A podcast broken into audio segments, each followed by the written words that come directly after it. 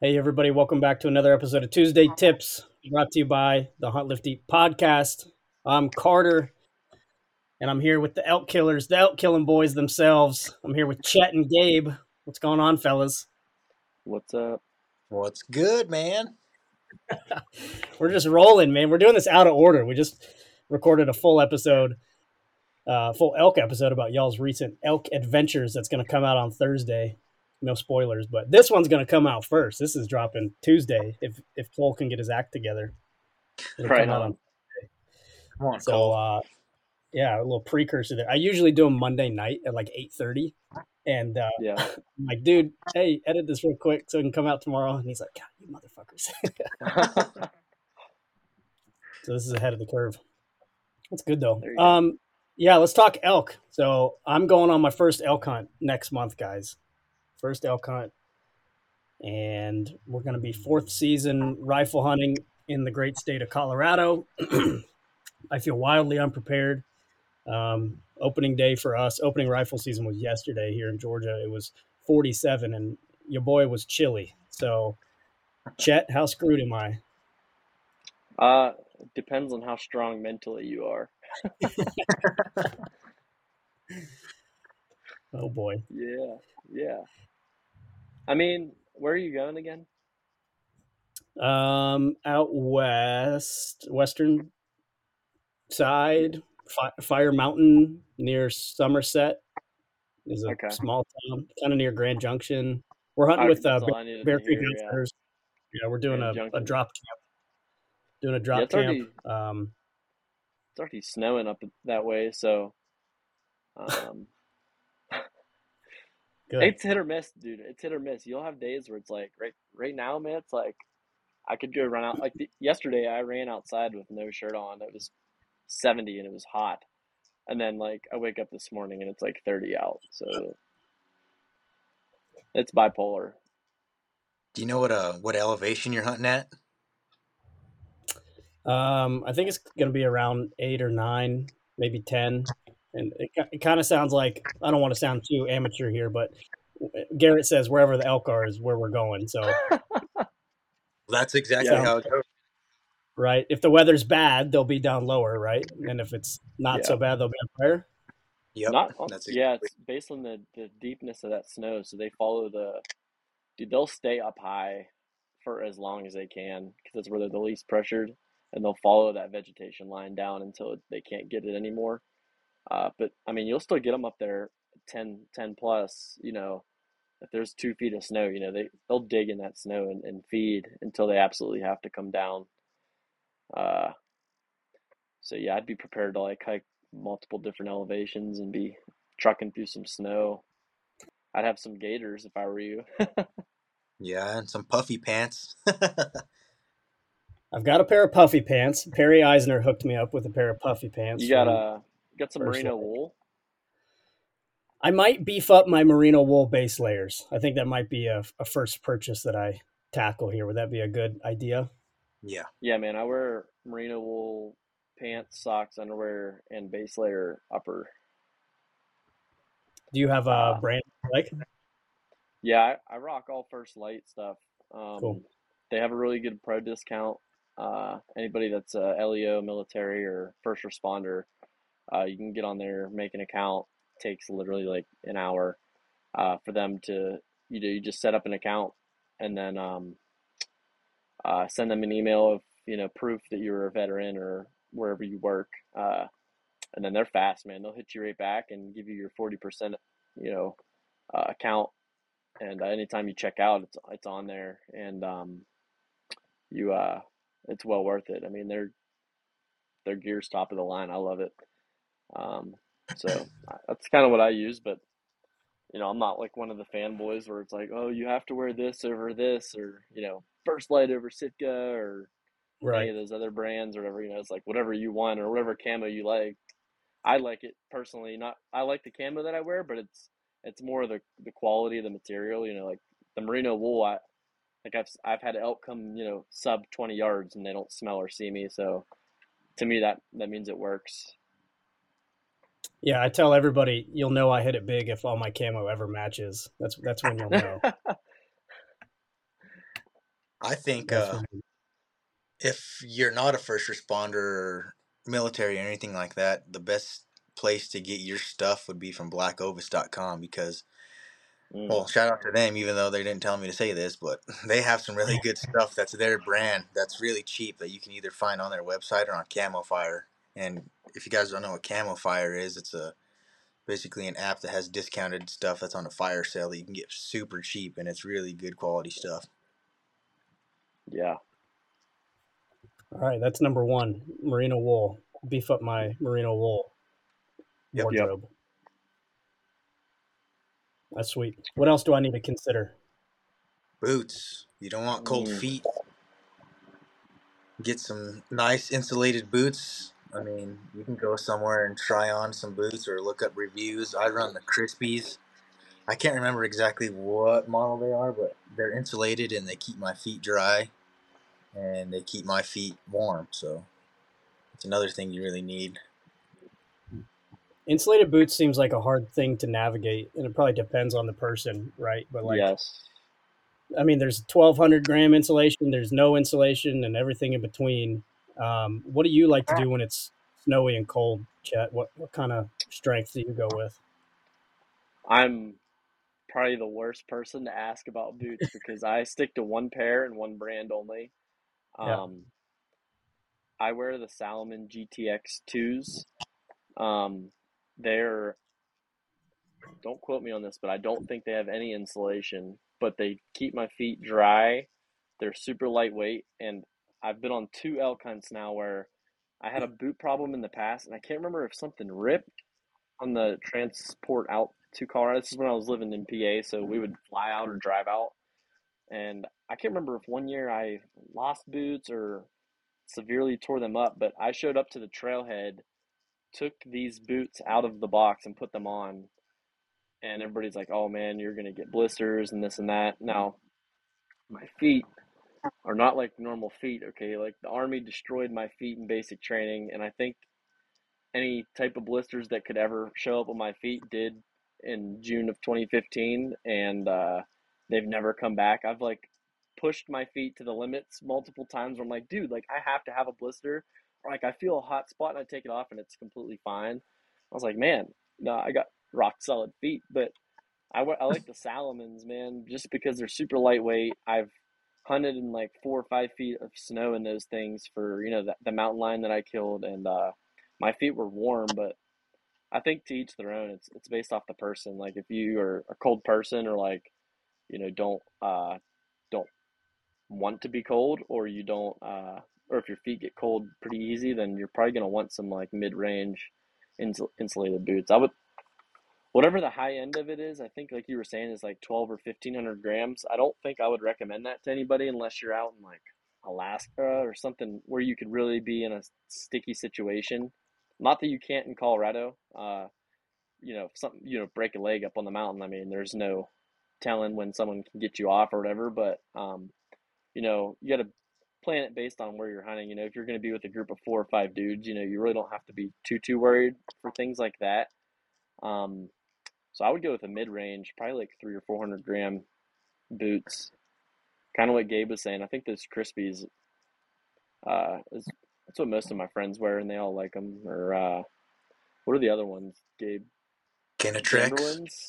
Or Zamberlins. And Zamberlins. Yeah. The Zamberlins are nice, dude. They're just – yeah, I was going to say it's all on your budget too. Like each brand is a different budget tier.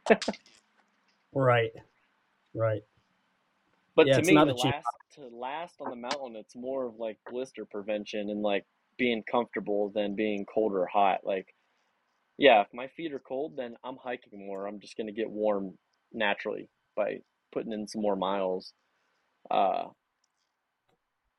to me, you can always get warmer, but you can't really get colder up or with feet, you know, unless you take them off and you're trying to get some frostbite. But... Right. With your medical background, Chet, what's good like blister prevention? Well, good socks is number one for me. Like I said, the merino wool socks are key. spend the money on a $40 pair of socks because you can last all week. I shit you not, man. I do 7 days backcountry and I bring two pairs of socks, one just in case they get wet. And I hardly ever put them on. Sometimes I'll rotate them out, but like I said, I sleep with my gear hanging in a tree. And when I wake up the next morning, that merino wool does so good with scent that you sniff your socks and they don't smell like you think they should smell after putting 20, 30 miles on them. And two, you can buy kind of like the next to skin type of things like moleskin to be prophylactic, which means to prevent blisters, or you can put them on once you already have them. But, I usually carry a little thing of moleskin with me just in case. And thankfully I've never had to pull it out except for a couple buddies, to give them a piece or two. But yeah, that's about it you can do. Some people like to wear sock liners. So you have a liner sock and then your sock, which helps keep it warm and not as moist. But in my experience, the more layers that you have touching your feet and being in between the heel and the boot causes friction, and that's how you get blisters. That's just me personally. I mean, I've had buddies that rock sock liners and do fine, but I'm just like the less is better for me. Yeah, that's your main piece of mobility up there. I mean, you lose your feet, you're losing your hunt. So that's like a priority. Right. We were talking about this earlier, right? You got 360 days to rest afterwards. You don't want that to be the thing that gives out. You gotta have your feet, man. Your feet gotta be squared away. You can push through a lot of stuff, but your feet gotta be squared away when you're up there. Yeah. And I've never been. Until this year, I've never went to get a pedicure, and dude, I popped in and got one time, and then I went on like a 7-day hunt this year, and it was amazing. My feet were like, I highly recommend it. All right, I'll put that on my list. Go get a pedicure before you go on your elk hunt. Maybe I'll go with my wife. You walk in there in camo, and everybody's like, exactly what you would think would be in that place, and you walk in and they're like, what is this guy doing here? It's like, yeah man, getting my feet fixed. That's hilarious. That's funny. What about you, Gabe? You got some tips for some late season rifle elk? Yeah, like we were talking about earlier, I had got my buddy's bull called in the other day, and I glassed him up from about, I'd say, 1,500 yards away, and he just sat there staring, so I started cow calling at him, and yeah, I guess my tip is don't be scared to use your cow call during October because those elk are probably still rutting. Like, for instance, his bull, I'm pretty sure it got pushed out of the herd from the herd bull, so he was secluded all by himself, so I was able to sweet talk him come into us, and it worked just like it was September. He came running in and hopped the fence, and he was able to put him down. So yeah, you never know, just cow call even if you don't see anything, because they'll still come in silent. I wouldn't bugle too much because then they know that there's a herd bull with their cows, and if they're gonna come in, then they're gonna get their ass kicked. So just try to stay cow calling during October if you can, and you might be successful, you might not be. I mean, it's just how it works. You never know. It's just another tactic to try. Another tool in the toolbox. Yep. Yeah. Yeah, man, my wheels are turning. I don't know. And neither of you wear gloves? I mean, I wear one pair of gloves. I wear the King's Camo XKG. They're like the real lightweight type of glove. And then I wear a type of, I think they're wool. They keep my hands pretty warm. Most of the time, I don't even have gloves on. I just tough it out, but I don't hunt in seasons like you're about to go hunt where it's going to be brutally cold, so I just find a good pair of gloves like King's Camo, man. Just go on there and look at all the stuff. Are you shooting, or are you just going along? I'm shooting. Okay. Well, if that's the case, I'd get the most insulated and most thin pair of gloves that you can handle. Right. So you have that dexterity. Yeah, the dexterity is key for rifle and everything. I'm the same way as Gabe, though. I never wear gloves during archery or rifle. I'm like, if I do, I'm like, yeah, I need gloves for this hunt. Then I cut all the fingertips off. Then I'm out there and I'm like, this is useless. So I take the gloves off and I leave them at camp or something. So I'm to the point where I don't even pack them anymore. But there has been times where I'm like, man, I really wish I had gloves. Like if we're just sitting there eating lunch or like whatever, and you know, it's kind of chilly, but I don't know, man. I'm anti glove when I hunt, but you can also get those ones with the mittens and the finger, you know, where you can flip the mitten up and it turns into finger. Yeah. Like your shooting hand, if you're right-handed, you know, if you're pulling the trigger with your right hand, you know, your dominant hand is where you want the fingerless ones, and then your other hand, you know, you could leave in the mitten the whole time and still have a good grip on the rifle. Right. Gotcha. Yeah. I'm on Amazon right now looking up thin wool hunting gloves. There you go. Well, you like wearing King's Camo, don't you, Carter? Yep. That's mostly, that fits my budget for my career. So I wear a lot of King's Camo. Yeah, their website, they sell some pretty good thick gloves that you can wear when you're glassing, because that's pretty much when you're going to want to wear them the most, is when you guys are sitting down and just glassing for the most. So, right. Just that's a good point there. Thick pair of gloves. I mean, you can get a thinner pair to wear underneath. That way, if you need to grab something, you don't got to take your hand out of the hot glove and get it cold right away. You can just have another pair of glove on. Right. Yeah. Yeah, I didn't even think of that. Glassing is, that's probably when you want gloves for sure. When you get cold, right? Yeah. Yep. You stop moving. What about trekking poles? Do you guys rock trekking poles? Yep. Yes. Dude, that's like probably one of my biggest things in my bag that I like the most. Okay. I got Sissy Sticks, so that's like those are like the Gucci poles of hunting. That's by what Peak. Called? They're called Sissy Sticks. Yeah, they're carbon fiber, but they're on the expensive end. I think they're like $230 for a pair of those, but they hold up really good, and I love them. A generic. My buddy uses the most generic pair of like $20 trekking poles off Amazon, and does the exact same thing mine do. So that's probably what I'll be using. Yeah, no, I would get trekking poles for sure. You're going to need them, especially on the downhill hikes with meat on your back. Like the elk we packed out this year in Colorado, we shot him just to give a picture. Like the mountain is straight up and down the whole entire unit. There's no valleys or anything like that. And there's only one trail up. So you get up to the top, and to get on the elk, you know, you're hiking 2 or 3 miles north or south of that trail. So we killed that bull roughly like 3 miles from the trail, 2 or 3 miles. And it's steep. So like having trekking poles saves you, you know, you can lean over on them and kind of take that weight off your back for a couple minutes and kind of recollect yourself. 'Cause the worst thing to do when you're packing out an animal is, one, takes so much time that the meat gets warm, which you won't have that problem in November. But two is like constantly taking your bag on and off is just going to destroy your back. Just want to kind of like put it on and send it. I feel like trekking poles really give you that.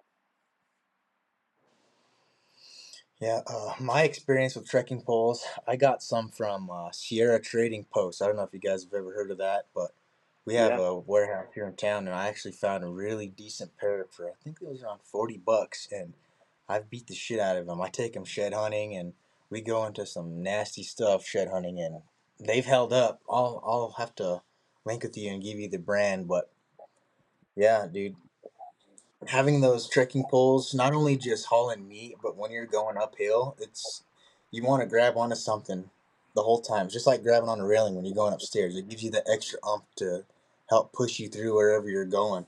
And like Chet said, when you're going downhill, it just tears your knees up going down. I don't know if it does for you guys, but it just takes that pressure off your knees when you're walking around. So yeah, trekking poles they're a tool to have for sure.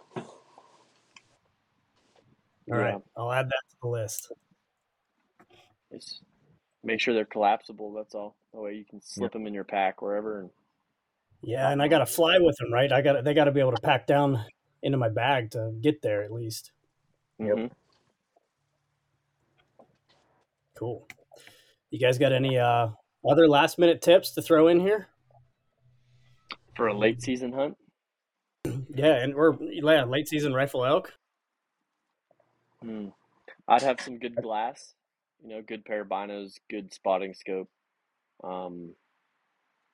Yeah, for sure. So especially with a rifle, good glass in your rifle. That's like a good key with hunting is like everybody really focuses in on the gun, which a good build is a good build. But, I could go to the store and go get an old, 30-06 that's $200 and then put, a freaking $1,000 scope on it and outshoot someone that has like a $200 scope and a $5,000 gun. It's the same with fishing. It's more in the reel than the rod technically. So I feel like having good glass is key for rifle. Hell yeah. I got to play around with Gabe's glass when I was there. That thing's unbelievable on his rifle. Yeah. Oh, yeah. Chet says I'm a cheater. He was like, born over there. I was like, oh my gosh. Unreal. They're cool, though. Technology's a crazy thing. Yeah, like I told you when you're over here, once archery season's over and I see something far, I'm ready to put it on the ground instead of trying to get within bow range. So, I had another tip too. Since you're hunting late season, I'd probably say don't look around cows too much. Those bulls are gonna be wore out from pushing the herds around and stuff. So look in the nastiest shit you can find, because those big bulls are gonna seclude themselves away from the herd, and they're gonna be tough to find because they, like I said, they'll seclude themselves. So yeah, really right glad there. To take your time. Like I said, stay away. Deep stark from timber. Yeah, they don't get old for a reason. They're not going to be out in the open feeding, and you might catch them out there, early morning. And that's another thing that I just learned this year in archery, and I would take this to rifle season, and I'm going to take this to archery season next year, is, where we hunt is one of the reasons we're successful is we camp at the very top of the mountain. So most people camp down in the bottom where it's nice and cozy, and then they want to hike up super early. The problem with that is the thermals, so their diurnal thermals out in the mountains is, in the morning, when the mountainside heats up from the sun, the thermals travel uphill, AKA if you're up on the top of the mountain, you're above where the animals are via, they can't smell you, which smell is, 99% of the game with elk. And then at night, the scent blows downhill. So we kind of position our camp above a drainage that we don't really care about, but we still kill elk in here and there. But you're sacrificing one little drainage to already be above them. You wake up. I like waking up early now and getting out there at first light. Whereas before, we'd stay in our tent in the morning until like 7:30, get out, maybe have a cup of coffee, and then go hunt around 8 or 9. Most people are like, you missed first light, but it's like, when you're up there already, the thermals are still blowing downhill at 8 in the morning. It's sunny out, and it's like you have to wait for those thermals to switch. It's a really patient game where, you're up there and you're like, man, I really want to be down there, but I know if I go down there and send it, I'm going to blow a mile and a half of this drainage out, and I'm not going to see elk. You're just going to be hiking with your bow or your gun. So I think, what I did this year is I kind of got up early, and every time that I did this, we were on elk super early, and we'd get up on the mountain. Even though the thermals were blowing downhill, we kind of got way up high and sat in the middle of some rocks and just glassed as far as we could, and we'd put them to bed, and then we'd go stalk them from there. So I feel like not sleeping in and getting out there and, sacrificing a little bit of scent for a lot more area you can cover with your eyes is kind of beneficial. That's a great tip. Yeah. Hunting with thermals is going to be a new dynamic to my experience. Yep. It's tough. You got to be patient and, you know, I think my thing with that is just like be more aggressive than less aggressive, but be patient at the same time. Like know when to hold them and know when to fold them type of thing. It's like there's been plenty of times where I'm like, man, I really wish I had just sent that. And like, if I blew him out, who cares? Because I didn't kill it anyways.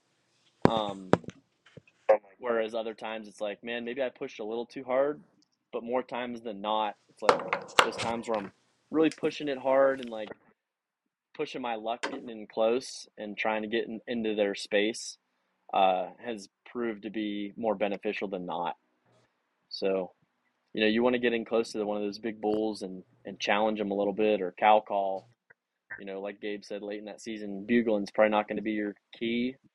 Cow calling is, but if you see one bull and no satellite with a bunch of cows and you get within 100 or 200 yards and you don't have a good shot and you bugle or maybe just a light little chuckle or something, you might get him coming in to fight you. It doesn't matter what time of season it is, you know, they're going to be a little defensive. That's awesome. Those are all great tips. Yeah, I've got some work to do before getting out there. And, yeah, this is going to be really helpful getting prepped for this. I appreciate it, guys. Yeah, right on. Hopefully you guys fill all your tags. God, that would be awesome. That would be really awesome. I want to put my hands on elks. Do you all have bull tags, or is it cow? Yep. All bull tags. Nice. Yeah. That's awesome. What's your gun sighted in for, yardage-wise? I'm sighted in at 200. That's what I sighted in for this antelope trip. Okay. And now I shot my antelope at 300, which is the farthest I've ever shot at a living target before. So that felt good, better than missing. Okay. Yeah. I was just curious. I'm like an anti-aught or anti-even number when it comes to sighting and scope. So I either sight in at 100 or 300. And nowadays I'm switching all my rifles to 300 out here, because anything that's one or two, you know, you just aim a couple inches low and I'm going to hit it. But it seems like with a rifle, especially out in the area you're probably going to, it's going to be a lot more open space. So you might be shooting 300, 400, 500 yards. Yeah. That's what I'm worried about. If I can get them to 200 or 300, I feel good. I feel really good. Yeah. But it's all about practice, man. Yeah, absolutely. For sure. Well, stand by for the results, guys. There you go. Hopefully I can find some time to come up with you guys, so we'll see what happens.